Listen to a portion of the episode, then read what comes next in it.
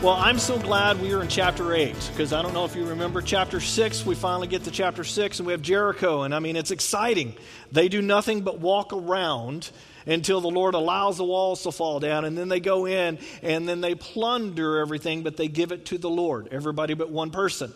And that's what happens in chapter 7. Chapter 7, we find out this one person is, has uh, not not followed the Lord's command. And I forgot to dismiss the kids that were here, so you can go ahead and go. So sorry about that. Um, so, uh, chapter seven, we have that, and then we get to chapter eight. So you had a you had victory and celebration, then you had a time of mourning, and the, so the Lord used that time for correction and rebuke. And we do not like it when parents correct, and rebuke, right? If you remember back to your childhood, you did not like that at all, you know? But then we get to chapter 8, and it says, and it didn't go. Dad, burn it. There. Chapter 8. Then the Lord said to Joshua, this chapter is already starting out better than chapter 7 because chapter 7 started out with what? But. You know, the word and saying that they did wrong. But chapter 8 Then the Lord said to Joshua, Do not be afraid, do not be discouraged. Take the whole army with you and go up and attack Ai. For I have delivered it into your hands, the king of Ai, his people, his city, and his land. You shall do to Ai and its king as you did to Jericho and its king, except that you may carry off the plunder and livestock for yourselves. Set an ambush behind the city. So the Lord's even given directions on how to attack them. So, you know, Joshua's been a very, you know, gone through a very tough time at this point as a believer in the real God, but also as a, as a leader. He's been shaken to the very core of who he is disappointed in what just happened where, where achan uh, had stolen a whole bunch of stuff that was supposed to go to the lord to the lord um, you know a lot of a lot of gold and silver and even a, a beautiful dress for his wife that she would not wear anywhere because israel's not doing anything like that at this point where they're dressing up. They don't have those type of clothes and everything. Uh, and, and, knowing that there was sin in the camp and now you know having to deal with that now he's reconnecting with god they should have won the battle the first time they went up to Ai, but, but, but he, he's like, It's my fault we didn't because I didn't seek the Lord. And the Lord disciplined them, and he's ready to move on. And God is ready to use Joshua again. And we're going to talk about this uh, second chances here in a second because it is so important for us to, to remember that God gives second chances and sometimes third, fourth, fifth sixth, seventh, eighth, ninth. You know, it keeps going. But God gives us chances. He gave, he gave the, the, the people who were in the promised land 400 years worth of chances to come back to Him or to come to Him, and they didn't. So they should have won the battle, and Joshua's going, It's my fault. And Joshua presumed that he did not need to pray about taking Ai or I, however you want to pronounce it, and, and the, the sin caused 36 men's lives that could have been prevented. Joshua is a veteran at war, and as a leader, he has sifted through the advice that he's been getting. But at that point, the Lord lifted his blessing off of him, and he went up into the desert. And what happened? Uh, you know, the defeat happened. The Lord said, You presumed, you jumped ahead, you got out in front of me, and you should have come to me. Like, you know, Proverbs 3 5 says, It says, Trust in the Lord with all your heart, and lean not on your own understanding. In all your ways, acknowledge him, and he will make your paths straight. See, the battle is within us.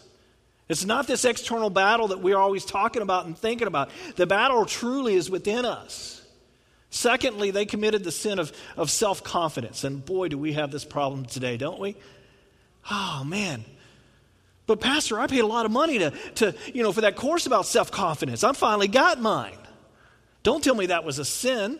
Well, I'm not saying it's a sin, but the reality is this when we read our Bibles and we start to learn that self confidence doesn't come from self, it comes from the Lord. Self is not a good place to draw that self confidence from. Our self, you know, our attitudes, our actions, our self does what? Up and down. Up and down, depending on the external factors that are happening in our lives, correct? Or am I wrong? Yeah. We need to stop going to the well of self confidence. We need to go to the well of God confidence. The Bible says, My help comes from where? The Lord. Plain and simple. God confidence is what we need. This is where we find it in His Word. We don't have to worry about who we are. We don't have to worry about how we've grown up and all these things or, or how we feel today because our confidence is built upon a solid foundation, and that is the Lord Jesus Christ. That is God Himself is our foundation. See, the well of self does not give you a, a one out of ten average. But when we dip into the power of the Holy Spirit, when we search Him out, the abundant life that comes through Jesus Christ, He came to give us that. We do not have to fail as much as we think we have to fail. We have this idea that we have to struggle through life on every little thing. You know, every one of our failures has, has really self attached to it. We need to leave ourself in the dust we need to enter into God, enter into walking by the Spirit and through the Spirit in our lives and following the Spirit. You know, we think we're doing really good by checking in on a weekly basis, you know? Some people like, man, I, I haven't missed church for months, even with COVID. I've been there online and, and all that. And, and, but, but when the Spirit gets involved in our lives, all of a sudden we're wanting more than just Sunday. There's this feeling of, of, of wanting from God, wanting from His Spirit. Joshua learned a valuable lesson about God confidence in this whole mess. And his confidence now is so low that God's going to have to build him back up. And he says to him, Do not be afraid. Do not be discouraged. Take the whole army with you and go up and attack Ai. But Lord, we just did that. We just tried that. It was really bad. I mean, 36 guys lost their life, and the Lord is like, Yes, Joshua, we've covered that already. It's time to move on. You see, one of our problems is this we do something wrong. We know it's wrong. We willfully have sinned against God. And when we finally come around to it and we go, okay, Lord, you're, you're right. I'm agreeing with you. That was wrong. We like to do, is my Okay, my, my older one's out there, and I got to be careful because he just this past week he started asking, "Can I listen to your sermons on podcasts?" And I'm thinking, "Dad, burn it! There goes all my examples for the older kid." You know what I mean? Because if he starts listening, he's going to be like, "Dad, you got to stop talking about me," you know. But you know, he, he's very hard on himself. He likes to be, he likes to do what is right. He likes to do those things. Well, he will start beating himself up when he does something wrong. You know what I'm saying? It's like the guys with the whips. Okay, he doesn't get out a whip and beat himself, but it's kind of mentally he does that. He's just like, oh. And that's why that's what we do. We do something wrong with the Lord, and the Lord says, I'm glad you recognize that, Alan. Now ask for forgiveness and, and so forth, and now let's move on. But the problem is, me, you, we like to stay right there. Oh, man, I, I, oh. And we like to wallow in that wrongness, and the Lord's like, we've already dealt with that. Let's move on. And I'm trying to teach my kids this, and they don't always get it, but I get after them about something, doing something wrong around the house. And then I'm like, okay, now we're, we're done. We're over it. And they're still upset. They're thinking I'm upset. And I'm like, I'm, I'm over it. We, let's move on. And that's what Joshua's having to do. Joshua's going, well, you know, should you pick somebody else? And the Lord says, I haven't decided to pick anyone else. I choose you. I've chosen you. See, the Lord is all about second chances. We see this throughout scriptures from Adam and Eve to the Apostle John, who writes Revelations, and anyone in between. It's hard to find somebody that the Lord doesn't give a second chance to. You know what I'm saying? I mean, there's Samuel. You know, in the Bible, uh, nothing negative is really written about Samuel. He doesn't really blow it. Well, that's a good thing. Or there's Jesus' mom. We don't see her mess up big time, you know. But I'm sure throughout her life, somewhere she did, and the Lord forgave her. But for the most part, we're stuck with people like Adam and Eve. I mean, they messed up big time, right? We can blame it all on them. And there's Moses and Abraham and Jacob and David and Israel I mean, I could just keep going. Let's go to the New Testament. You know, Peter, James, and John. You got the sons of thunder. You know, God, you know, Jesus, should we just call down fire from, from heaven and, you know, just, just take care of those evil people?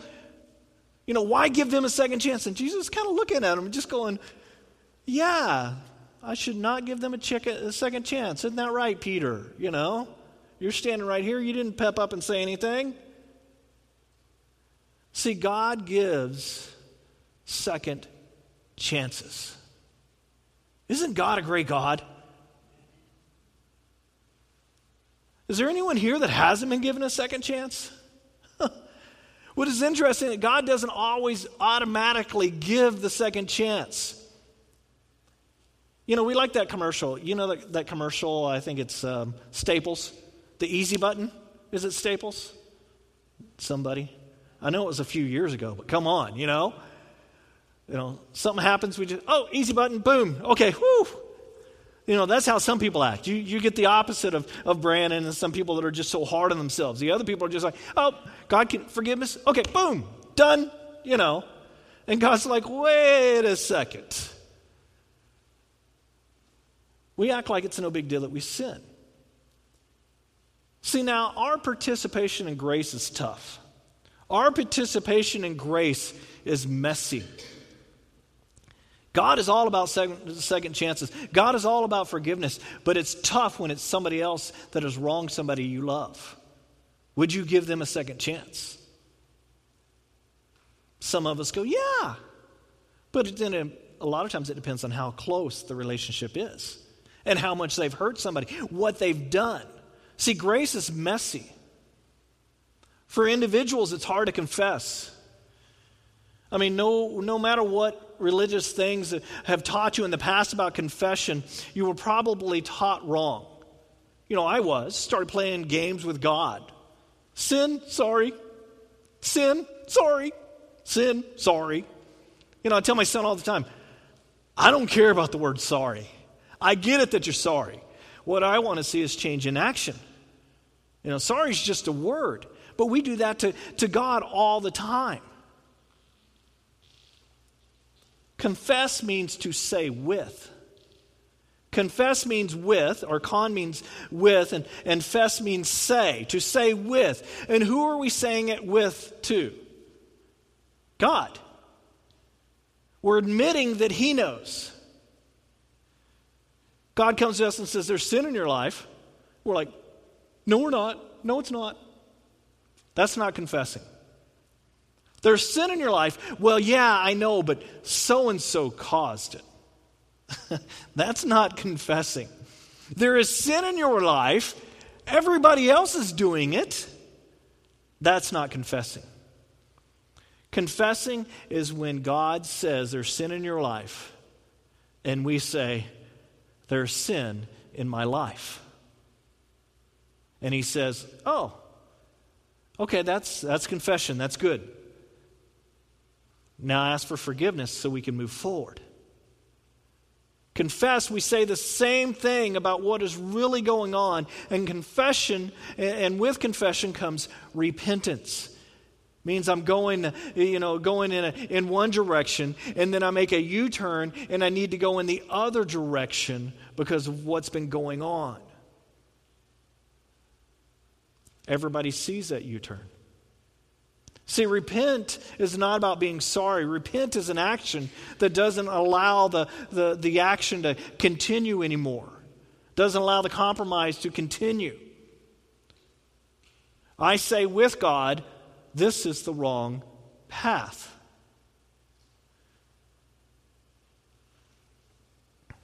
You know, if, ever, if anyone's ever told you that living the Christian life is easy, they really lied to you. And sometimes we kind of feel alone or lonely on this path of repentance.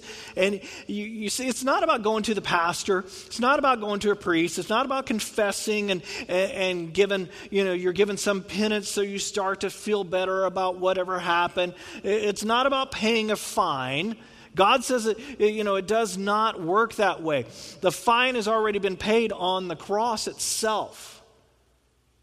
But you have to agree to certain things. Lord, I'm a sinner.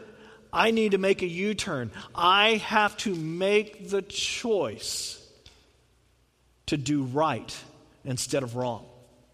Now, another fascinating thing that the Lord does with Joshua here is that he has him take some steps. Did you notice this? Joshua still has to go out there and lead and deal with his sin. Everyone in Israel at this point in time believes in the concept of, of capital punishment. You know, we think it's tough when we have to discipline somebody. Maybe you're a boss. You think it's tough when you have to fire somebody? I mean, capital punishment. And as a leader, to have to deal with it when it's not even his sin but he has to deal with the consequences. And afterward, and that was chapter 7, where they literally took Achan out and they stoned him and his family for what he had done. And afterward, the Lord makes it very clear you know the blessing that I took off of you because of those actions? Now I'm going to put it right back on you. Some of us would think, man, this just seems so fickle of the Lord. And I would say, actually, it's not. I would say it would stay on you. This blessing of the Lord would stay on you if you continue to walk in His ways. See, the blessing of God oftentimes is dependent on us because God is not going to let you think that He will continue to bless sinful acts. See, I, I, you know, I oftentimes I hear people saying, "Oh, bless me, bless me, the Lord blesses me, the Lord." And I'm sitting there going, "Yeah, but those actions right there, that, that, that doesn't dictate a blessing."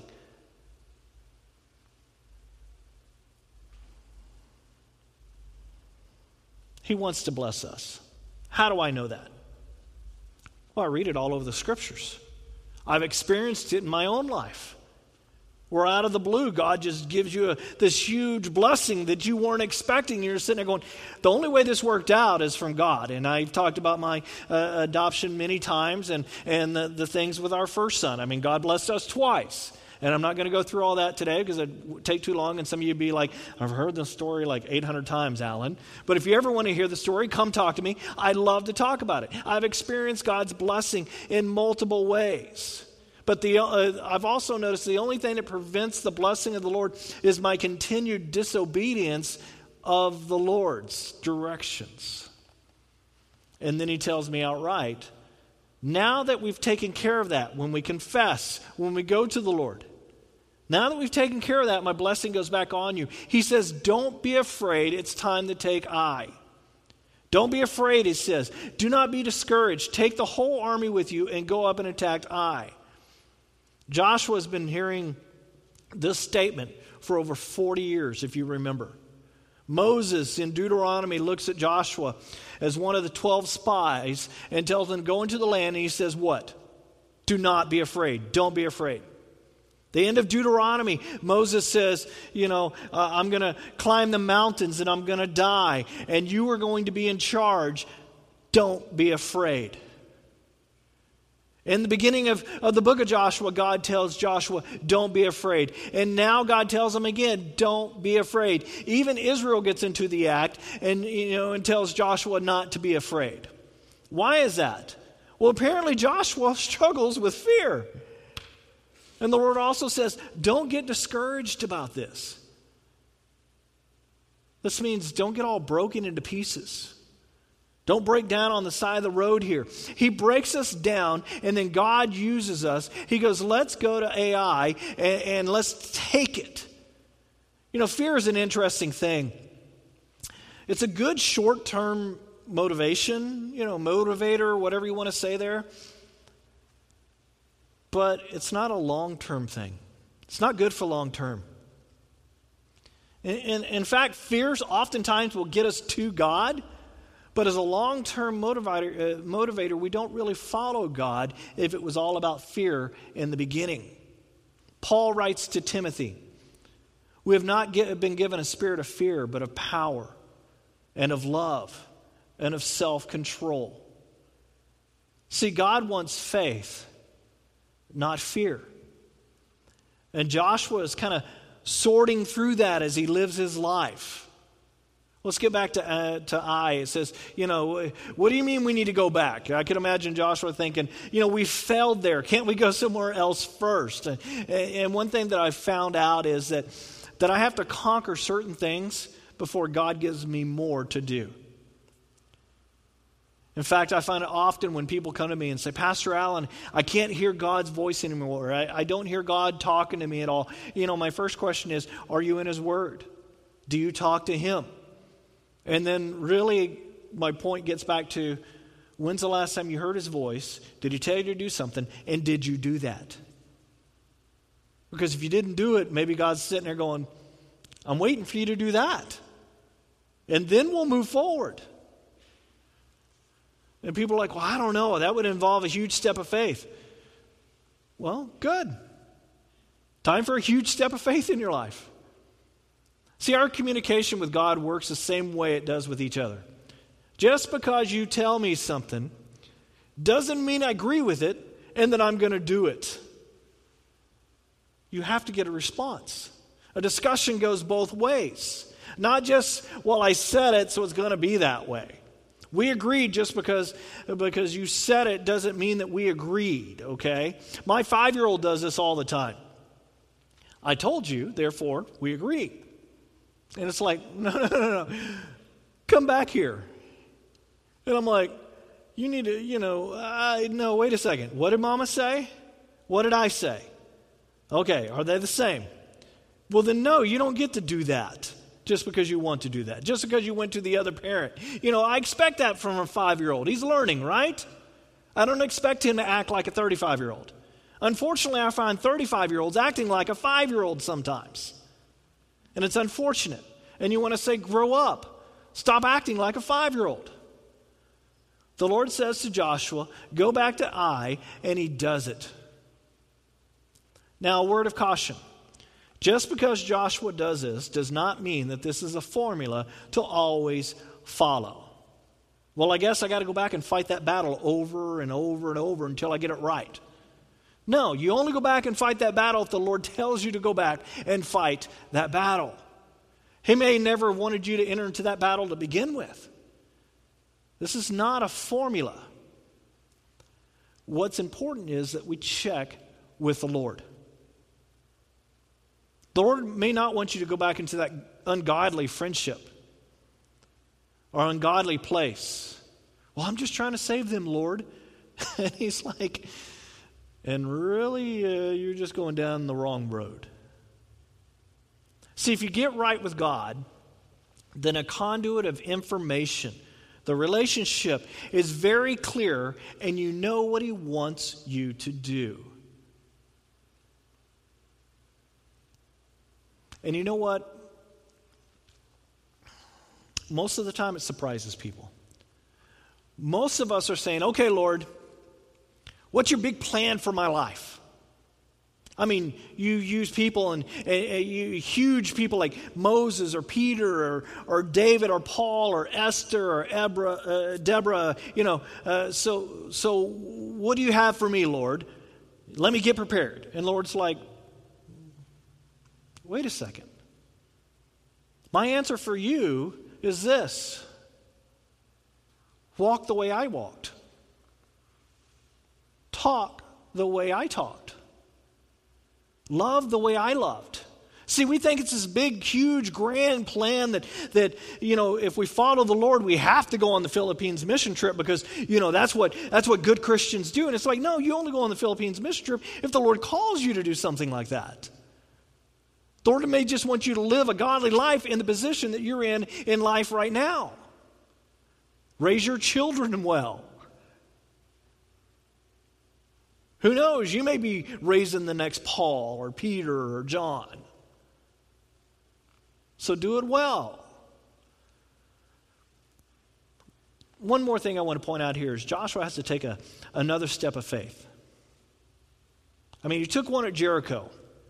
And his name will, will forever be attached to Jericho, right? We think of Jericho, we think of Joshua walking around the walls.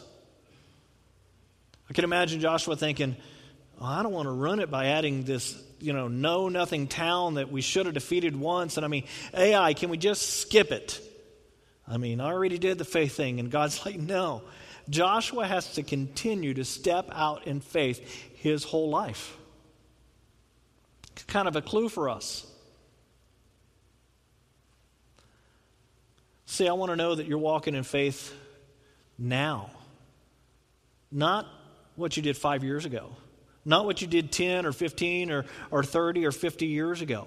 You need to be walking by faith now. And if you're not willing to step out on faith, uh, you know, in a sense like, like Peter into the water, if you're not willing to step out of the boat, uh, you know, or onto the water that doesn't look like it can hold me, I don't know if I'll be able to survive that, then we're going to miss out on the fun of following the Lord. The Lord continually surprises me in these things. Goes on in verse 3 So Joshua and the whole army moved out to attack Ai. He, he chose 30,000 of his best fighting men and sent them out at night with these orders. Listen carefully. You are to set an ambush behind the city. Don't go very far from it. All of you be on alert. I and all those with me will advance on the city, and when the men come out against us, as they did before, we will flee from them. Ah, he's being a little ornery here, right? Little strategy here. They will pursue us until we have lured them away from the city, for they will say, They are running away from us as they did before. So when we flee from them, you are to rise up from ambush and take the city. The Lord your God will give it, uh, give it uh, into your hand. When you have taken the city, set it on fire. Do what the Lord has commanded. See to it, you have my orders. Then Joshua sent them off and they went to the place of ambush and lay in wait between Bethel and Ai to the west of Ai, because Joshua spent the night, or but Joshua spent the night with the people. Verse 10 Early in the morning, Joshua mustered his men, and him and the leaders of Israel marched before them to Ai. So, Joshua here, he's right in the middle of the action. You see, David's sin was his army was out fighting, and David stayed back, which led to sin. What's Joshua doing here? Joshua's staying right in the middle of them. This is good. He's not back at camp. Guys, we're going to do this right this time. We're going to trust the Lord. verse 11, it says, The entire force that was with him marched up and approached the city and arrived in front of it. They set, out, uh, they set up camp north of Ai in the valley between them and the city. Joshua had taken about 5,000 men and set them in ambush between Bethel and Ai to the west of the city. They had the soldiers take up positions, all those in the camp to the, to the north of the city and to, uh, in the ambush to the west of it. That night Joshua went to the valley. When the king of Ai saw this, he and all the men of the city hurried out early in the morning to meet Israel in battle at a certain place overlooking Arabah. But he did not know that the ambush had been set up against him behind the city. Verse 16, uh, 15 Then Joshua and all Israel led, uh, let themselves be driven back before them, and they fled toward the desert. Uh, they're kind of on a, on a plain now. They're out to, in an open area. They're out of the stronghold area, they're out of cover. Verse 16, and all the men of Ai were called to pursue them, and they pursued Joshua and were lured, lured away from the city. Not a man remained in Ai or Bethel who did not go after Israel. Actually, they're going to win two cities out of this. It's a two for one. You know what I'm saying? They left the city open and went in pursuit of Israel. Then the Lord said to Joshua, Hold out toward Ai the javelin that is in your hand, for the Lord, uh, for into your hand I will deliver the city. So Joshua held out the javelin toward Ai. As soon as he did this, the men in the ambush rose quickly from their position and rushed forward. They entered the city and captured it quickly and set it on fire. The men of Ai looked back and saw the smoke of the city rising against the sky. And they're thinking, we're idiots.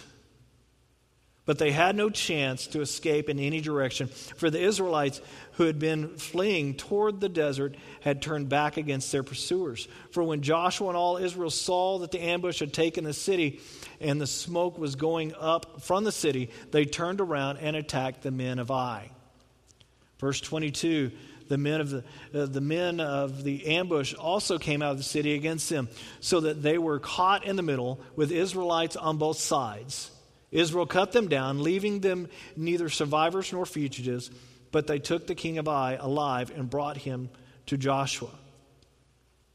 See, the battle's so different than the battle of Jericho that they'd already fought.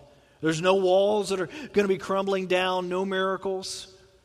Joshua was, uh, you know, or Jericho was such a miracle, but this one, this one, they just, it's a well executed plan. Everyone doing what they're supposed to be doing, not depending on, on personality, uh, or, or, or really what I'm trying to say is depending on your personality. We either prefer Jericho type of, of battle or we prefer Ai type of battle, AI, or however you pronounce it.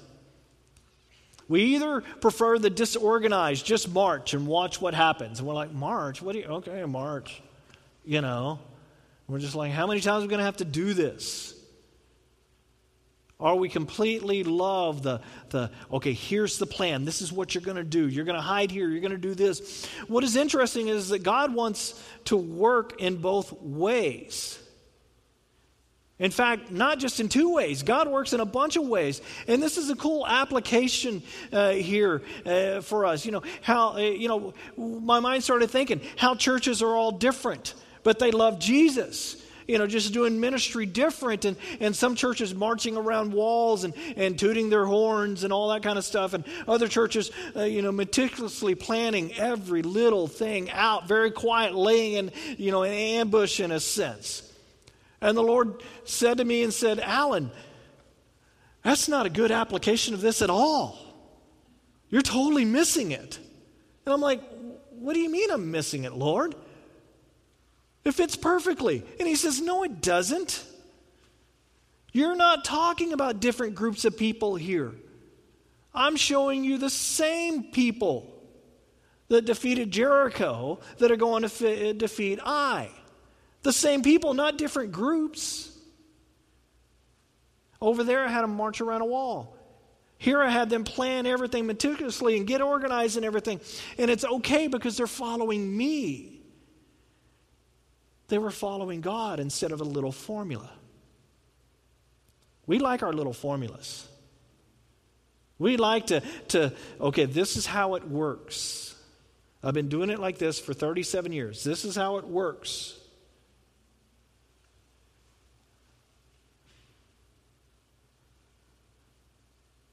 Hmm. We see so many churches stuck in certain ways of how to do things because they won one battle. One battle.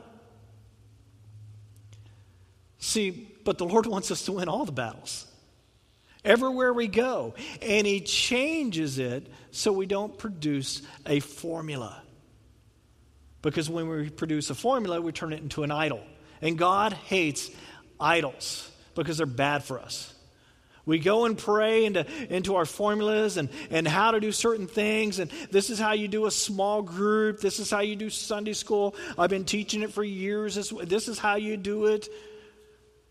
Well, if you haven't realized, this generation is a little different from the last generation.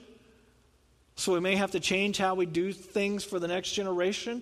It doesn't mean we tear down the foundation. It doesn't mean we take th- the things of God away. We leave the things of God in there. We may just do them a little differently. But God has to be the foundation, the central part of that.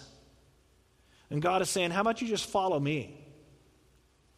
How about your public life and your private life look the same? How about some holiness within your life and some conversation about the good things of your life and the negative things about your life and how I can fix those things? And then I can tell you the next thing to do. I'll give you instructions about the next battle. During the battle, you, you, you mean you're not going to tell me everything right now? And God's like, no, no, we'll get to that kind of stuff. You see, some battles will see the priest in on the meeting beforehand. Some battles, the priest won't be there, and the warriors will be in on the meeting. And some of us are like, I can't handle this disorganization. You have to do it a certain way. I want more information before I can get involved. What's your one year plan? Well, think about 2019. A year ago, the first Sunday in November. Could you have ever imagined what we're going through right now? But people are like, oh, you need your one year plan, your five year plan, your 10 year plan. And God's like, Your plan is to follow me. That's what your plan needs to be. I have one plan here for, for Valley Christian Church, and it's trust in the Lord with all your heart and lean not on, on your own understandings. In all your ways, acknowledge Him, and He will make your paths straight. We have another plan walk by might, or not by might. Don't walk by might. Not by might, not by power, but by my spirit, says the Lord. Some people are like, it can't be that easy. Give me a break. Let me get behind the scenes and see how it really is. Well, really, we, we like to keep it simple worship and the Word. Let's teach the young ones along the way. Worship and the Word. We're going to keep things simple. If our leadership and those who, who lead in just the big areas and little areas would just stay on a path of righteousness, all the way down to those who take care of the little guys, the infants, then we would see miracles like we wouldn't even believe. Those of you that, that are called to organize, step up and organize because we need certain areas to organize to accomplish the goal that the Lord has for us. But we also can't let uh, you know that get in the way of the spontaneity of the of the Holy Spirit. Going this time we're going to do it this way. Well, we didn't plan it that way. Well, that's just how life is. Sometimes things change. Oh, but the person in charge will get upset. No, no. Not if God is in it. See, God wants us to use our gifts to do great things. And some of us, we like to hold back, either because we're too busy or we don't trust God. I'm not telling you to trust me, I'm telling you to trust the Lord. Because if God is going to do work, He's got to do it in all of us to accomplish His goal. He's going to show us some victory. He's going to call us to some things that, that we feel that are kind of beyond ourselves. And it can actually be a lot of fun. And I'm wrapping up here. I know we're kind of gone late here, but you know, I plan on I, I plan on having as much fun between now and when I go to heaven.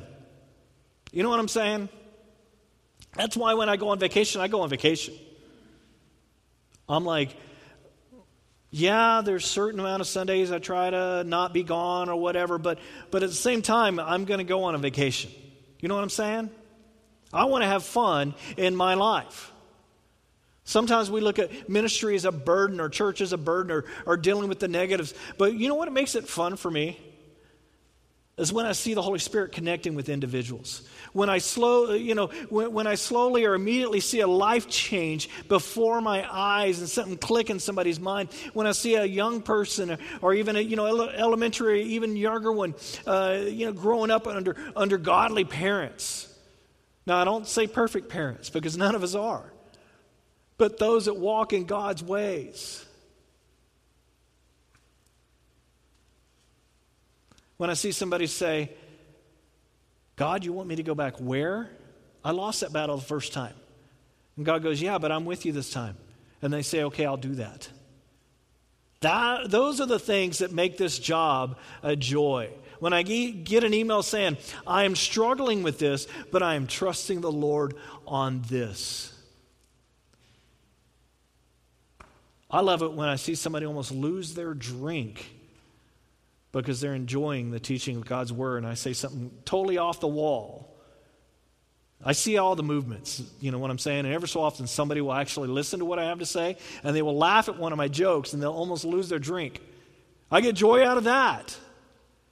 I'm joyful when I see a teenager sulking because mom and dad has disciplined them because one day they will understand. You just have to continue to do your job in raising them. When I see people that normally would, would never have connected talking about Jesus or just having a nice conversation because Jesus is their foundation, that's where I get my joy from. When we make fun of each other in a good natured way, not trying to tear each other down, but we're just laughing and, and joking around. All this, you know, all this is joy for me because I know that it revolves around the one true God that loves us so much that his son willingly went to the cross to die for us. He died for the ugly things in your life and the ugly things in my life so I get to spend eternity with him. That's the encouragement. That's the great thing. And Joshua experienced the same things because he was around imperfect people who willingly served the Lord. Amen? Amen. Well, why don't you stand as we pray as the worship team comes up and finishes our last song? Lord, we are we're imperfect people. We are people who sometimes mess up. Oftentimes, we don't know how to get back on the road until we come to you and you show us.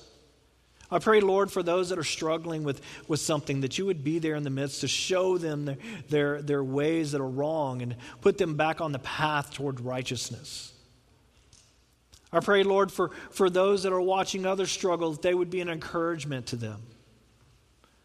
That we know we might have lost the battle last time, but with you involved, Lord, we can win this battle.